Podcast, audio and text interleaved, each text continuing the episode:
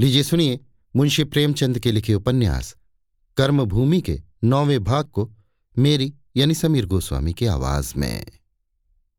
उपन्यास के इस भाग का सिलसिला शुरू करने के पहले हम चर्चा कर लेते हैं खैम्बले के बारे में। कई बार ऐसा होता है कि हमें इंग्लिश में बात करने में झिझक महसूस होती है, चाहे वो ऑफ़िस में हो या किसी जॉब इंटरव्यू के समय। अगर आप चाहते हो कि आप घर बैठे अपनी इंग्लिश फ्लुएंसी सुधार सकें आप कैम्बले को सब्सक्राइब कर सकते हैं। कैम्बले इंडिया का इकलौता ऐप है, जहाँ आप one on one video call द्वारा ट्यूटर से इंग्लिश सीख सकते हैं। इनके सभी ट्यूटर नेटिव इंग्लिश स्पीकर हैं, जो यूएसए यूके कनाडा आदि देशों से हैं। ये एक पेड ऐप है, और अगर आप कहानी सुनो प्रोमो कोड यूज़ करते हैं तो आपको 32 प्रतिशत डिस्काउंट मिलेगा, जो कि किसी भी तीन महीने के प्लान पर होगा। आप कैम्बले ऐप, प्ले स्टोर या ऐप स्टोर से डाउनलोड कर सकते हैं, या फिर इनकी वेबसाइट www.cambly.com पर भी साइन अप कर सकते हैं। तो ये तो थी चर्चा कैम्पले के बारे में। आइए सिलसिला शुरू करते हैं मुंशी प्रेमचंद के लिखे उपन्यास कर्मभूमि के अगले भाग का, मेरी यानी समीर गोस्वामी की आवाज़ में। जीवन में कुछ सार है। अमरकांत को इसका अनुभव हो रहा था। वो एक शब्द भी मुँह से ऐसा नहीं निकालना चाहता जिससे सुखदा को दुख हो, क्योंकि वो गर्भवती है। उसकी इच्छा के विरुद्ध वो छोटी से छोटी बात भी नहीं कहना चाहता। वो गर्भवती है। उसे अच्छी अच्छी किताबें पढ़कर सुनाई जाती हैं। रामायण, महाभारत और गीता से अब अमर को विशेष प्रेम है, क्योंकि सुखदा गर्भवती है। बालक के संस्कारों का सदैव ध्यान बना रहता है। सुखदा को निरंतर प्रसन्न रखने की चेष्टा की जाती है। उसे थिएटर, सिनेमा दिखाने में अब अमर को संकोच नहीं होता। कभी फूलों के गजरे आते हैं, कभी कोई मनोरंजन की वस्तु। सुबह शाम वो दुकान पर भी बैठता है। सभाओं की ओर उसको रुचि नहीं है। वो पुत्र का पिता बनने जा रहा है। इसकी कल्पना से उसमें ऐसा उत्साह भर जाता है कि वो कभी कभी एकांत में नतमस्तक होकर कृष्ण के चित्र के सामने सिर झुका लेता है। सुखदा तप कर रही है। अमर अपने को नई जिम्मेदारियों के लिए तैयार कर रहा है। अब तक वो समतल भूमि पर था, पर बहुत संभल कर चलने की उतनी ज़रूरत न थी। अब वो ऊंचाई पर जा पहुँचा है। वहाँ बहुत संभाल कर पाँव रखना पड़ता है। लाला समरकांत भी आजकल बहुत खुश नज़र आते हैं। बीसों ही बार अंदर जाकर सुखदा से पूछते हैं कि किसी चीज़ की ज़रूरत तो नहीं है। अमर पर उनकी कृपा दृष्टि हो गई है। उसके आदर्शवाद को वो उतना बुरा नहीं समझते। एक दिन काले खां को उन्होंने दुकान से खड़े खड़े निकाल दिया। असामियों पर अब वे उतना नहीं बिगड़ते, उतनी नालिशें नहीं करते। उनका भविष्य उज्जवल हो गया है। एक दिन रेणुका से बातें हो रही थीं। अमरकांत की निष्ठा की उन्होंने दिल खोलकर प्रशंसा की। रेणुका उतनी प्रसन्न न थी। प्रसव के कष्टों को याद करके वो भयभीत हो जाती थी। बोली, लालाजी, मैं तो भगवान से यही मनाती हूँ कि जब हंसाया है तो बीच में रुलाना मत। पहलौठी में बड़ा संकट रहता है। स्त्री का दूसरा जन्म हो जाता है। समरकांत को ऐसी कोई शंका न थी। बोले, मैंने तो बालक का नाम सोच लिया है। उसका नाम होगा रेणुकांत। रेणुका आशंकित होकर बोली, अभी नाम न रखिए लाला जी इस संकट से उद्धार हो जाए तो नाम सोच लिया जाएगा। मैं तो सोचती हूँ, दुर्गा पाठ बैठा दीजिए। इस मोहल्ले में एक दाई रहती है, उसे अभी रख लिया जाए तो अच्छा हो। बिटिया अभी बहुत सी बातें नहीं समझती, दाई उसे संभालती रहेगी। लालाजी ने इस प्रस्ताव को हर्ष से स्वीकार कर लिया।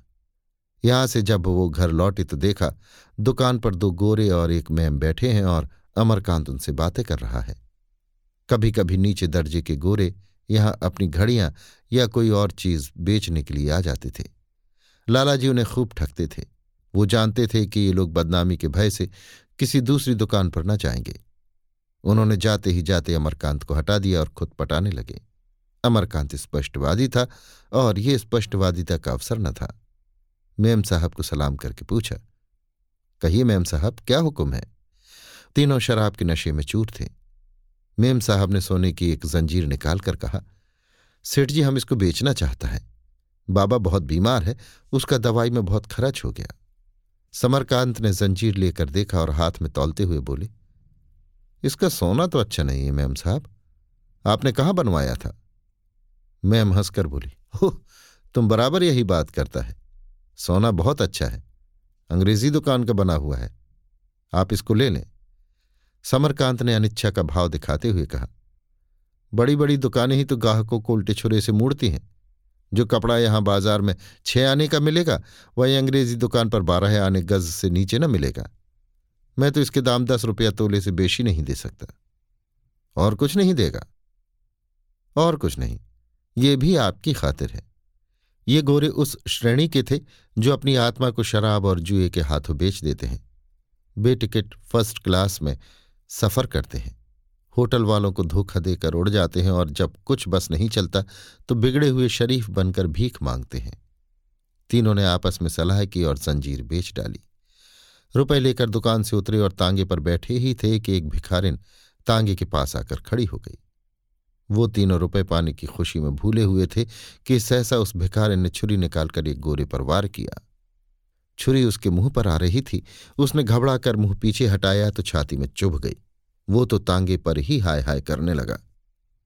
शेष दोनों गोरे तांगे से उतर पड़े और दुकान पर आकर प्राण रक्षा करना चाहते थे कि भिखारी ने दूसरे गोरे पर वार किया।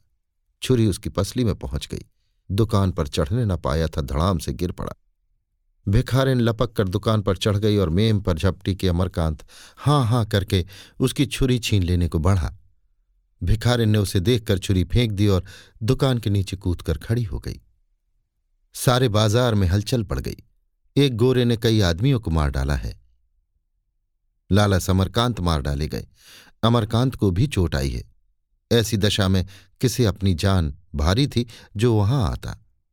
लोग दुकान बंद करके भागने लगे। दोनों गोरे ज़मीन पर पड़े तड़प रहे थे।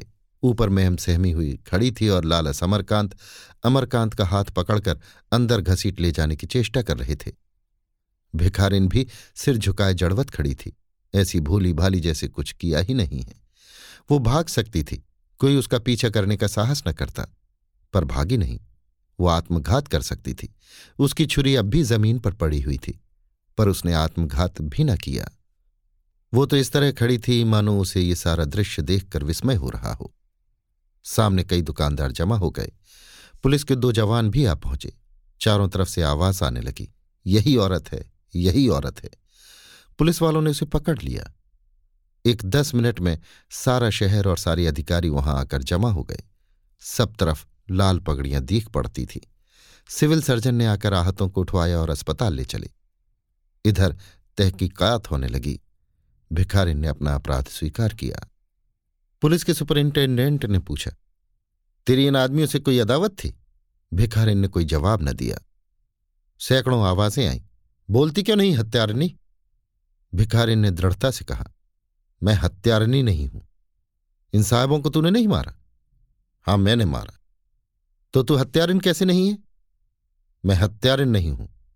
आज से छह महीने पहले ऐसे ही तीन आदमियों ने मेरी आबरू बिगाड़ी थी। मैं फिर घर नहीं गई। किसी को अपना मुँह नहीं दिखाया।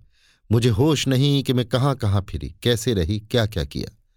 इस वक्त भी मुझे होश तब आया जब मैं इन दोनों गोरों को घायल कर चुकी थी। तब मुझे मालूम हुआ कि मैंने क्या किया मैं बहुत गरीब हूँ। मैं नहीं कह सकती मुझे छुरी किसने दी, कहाँ से मिली और मुझमें इतनी हिम्मत कहाँ से आई। मैं ये इसलिए नहीं कह रही हूँ कि मैं फांसी से डरती हूँ। मैं तो भगवान से मनाती हूँ कि जितनी जल्द हो सके मुझे संसार से उठा लो। जब आबरू लुट गई तो जी कर क्या करूँगी? इस कथन ने जनता की मनोवृत्ति बदल दी। पुलिस ने जिन जिन लोगों के बयान लिए सबने यही कहा, ये पगली है। इधर उधर मारी मारी फिरती थी। खाने को दिया जाता था तो कुत्तों के आगे डाल देती थी। पैसे दिए जाते थे तो फेंक देती थी। एक तांगे वाले ने कहा यह बीस सड़क पर बैठी हुई थी। कितनी ही घंटी बजाई पर रास्ते से हटी नहीं। मजबूर होकर पटरी से तांगा निकाल लाया। एक पान वाले ने कहा एक दिन मेरी दुकान पर आकर खड़ी हो गई। मैंने एक बीड़ा दिया, उसे ज़मीन पर डालकर पैरों से कुचलने लगी, फिर गाती हुई चली गई। अमरकांत का बयान भी हुआ।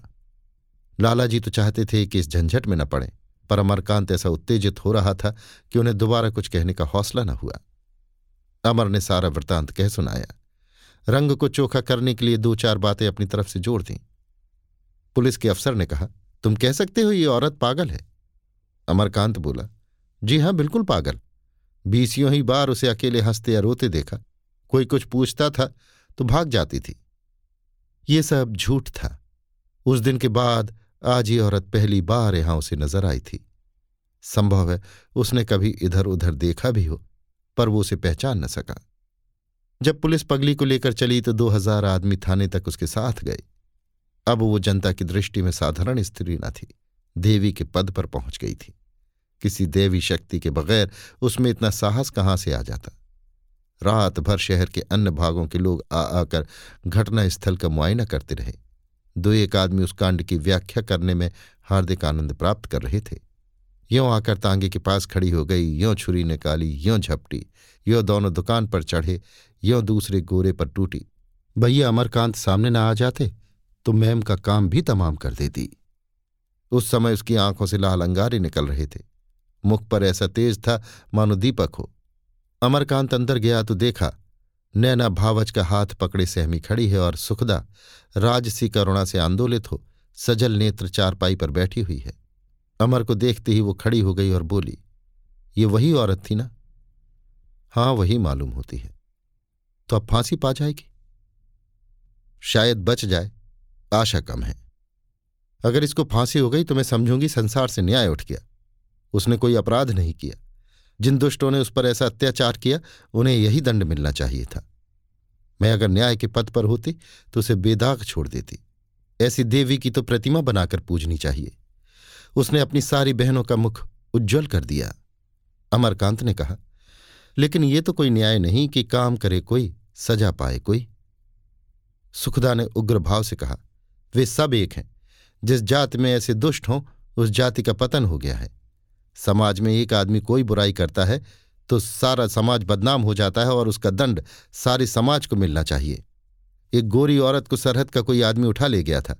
सरकार ने उसका बदला लेने के लिए सरहद पर चढ़ाई करने की तैयारी कर दी थी। अपराधी कौन है? इसे पूछा भी नहीं। उसकी निगाह में सारा सूबा अपराधी था।